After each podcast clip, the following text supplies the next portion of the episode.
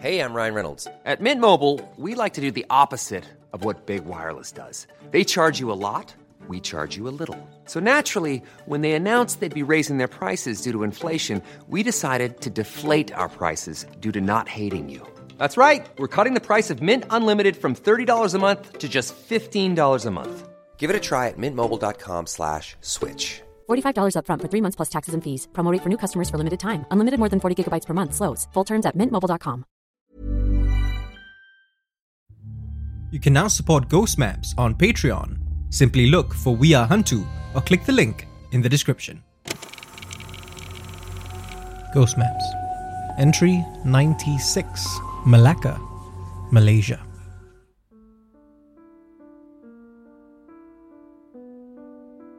Charlotte greets me with a handshake and a warm smile, then takes a seat at this coffee shop in Ang Mo Kio. I used to live in Bishan, so this place is kind of familiar to me, she says, looking around. But oh gosh, so much has changed since then. About 10 years ago, Charlotte migrated to New Zealand with her family.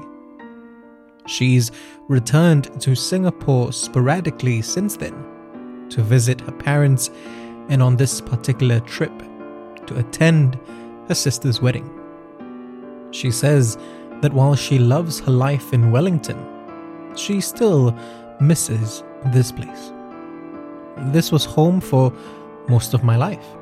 This is where I grew up, where I met David, where I got married, she says. David is Charlotte's husband. Him and I share a mutual friend, which is how Charlotte got in touch with me. She says that when she heard about what I do, she jumped at the chance to share this story with me. As our drinks arrive, and before she can get ahead of herself, I switch my recorder on and ask her to start from the beginning.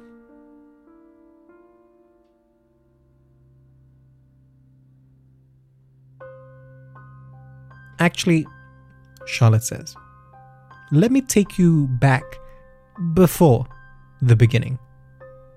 1997, to be precise. She tells me that for most of her life, she's never experienced anything that can be construed as supernatural. Until one perfectly sunny afternoon at her parents' home in Lorong Asu. She was heading out to meet David, then a boyfriend. As she was locking up the gate to her maisonette, she heard a voice whisper her name. It was like someone was standing right next to me, she said. She turned around, thinking it was one of their neighbors, but there was no one else in the corridor. When I ask her to describe the voice, she simply shakes her head. She says that within seconds of hearing it, she couldn't quite remember what she had heard. She can't recall if it was a man or a woman, whether it was malicious or benevolent. And after a few days, she had pretty much forgotten about the voice completely. It was only until my honeymoon that it all came rushing back, she says. Charlotte and David were married in 2003. It was a simple but elegant ceremony. She cried tears of joy in church. She laughed and danced at the dinner reception. She was surrounded by family and friends and felt so incredibly loved. A week later, Charlotte and David took a flight to Malacca, where they stayed at a fairly reputable resort. Their room was a spacious junior suite on the 10th floor. Like I said, I hadn't really experienced anything supernatural before, so I didn't get any weird feelings when we entered. She says. She adds with a laugh. Either that or I was too distracted by how large the suite was. That first night, however, she found herself tossing and turning in bed.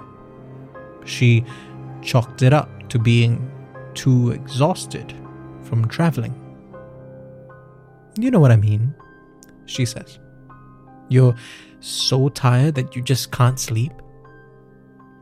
As the night went on, though, she realized that it was something else keeping her up. A strange sensation, like someone was standing by her bed, watching her. She hesitantly opened her eyes a couple of times. She didn't know if she was more worried or relieved that there was no one there. At about 2 a.m., she remembered that she had packed her rosary with her. Scared to get out of bed in the dark, she woke David up and asked him to fish it out of her bag. David obliged, and as Charlotte gripped the rosary and silently started to pray, she felt the presence, whatever it was, recede. The next two nights were thankfully uneventful. Rosary in hand, Charlotte felt safe and protected. On the morning of their fourth day, the couple planned to do a little bit of shopping. Before heading out, though, David said that he wanted to get a photo of Charlotte at the suite's balcony. We couldn't believe we hadn't taken one already, she says. The view from our suite was stunning. As she leaned against the balcony's railings, the warmth of the morning's sun against her face, she heard it again. That voice from 1997, right next to her. This time it didn't say her name, it whispered something else instead. Jump. It was just a whisper, but to Charlotte it felt like a command. I actually felt compelled to. to. she says, trailing off. That internal struggle must have shown on her face, because David immediately led her back into their room and shut the balcony doors. Charlotte sat silently on the bed, that whisper echoing in her mind for the next few minutes. She didn't regain her composure until David took her rosary from her bedside table and placed it in her hands. As she shook off her stupor, she looked at David, then to the balcony doors, and finally back to her husband again. We need to go home, she said. David didn't argue. He just picked up the phone and made all the necessary arrangements. They flew back to Singapore that afternoon.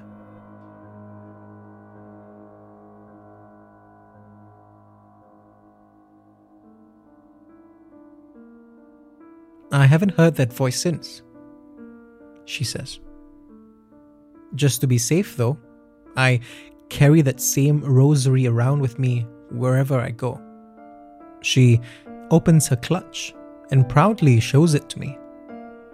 I nod approvingly and thank her for her story. Thank you, she says.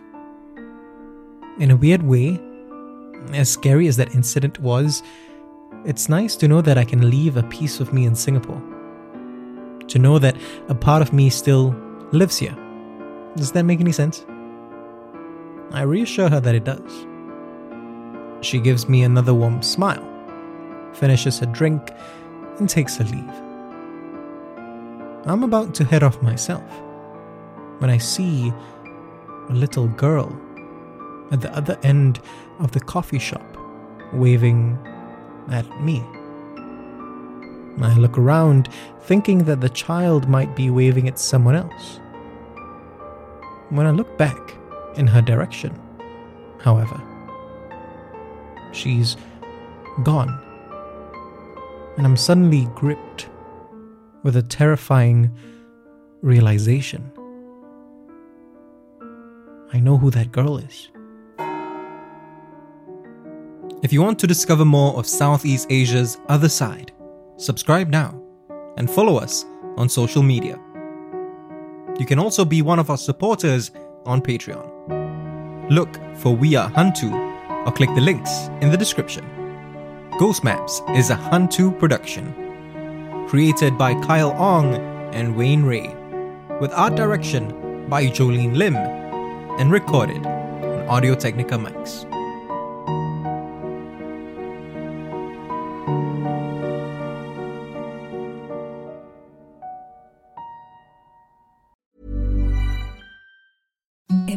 Softest sheets you've ever felt. Now imagine them getting even softer over time. That's what you'll feel with Boll and Branch's organic cotton sheets. In a recent customer survey, 96% replied that Boll and Branch sheets get softer with every wash. Start getting your best night's sleep in these sheets that get softer and softer for years to come. Try their sheets with a 30-night guarantee. Plus, get 15% off your first order at bollandbranch.com. Code BUTTERY. Exclusions apply. See site for details.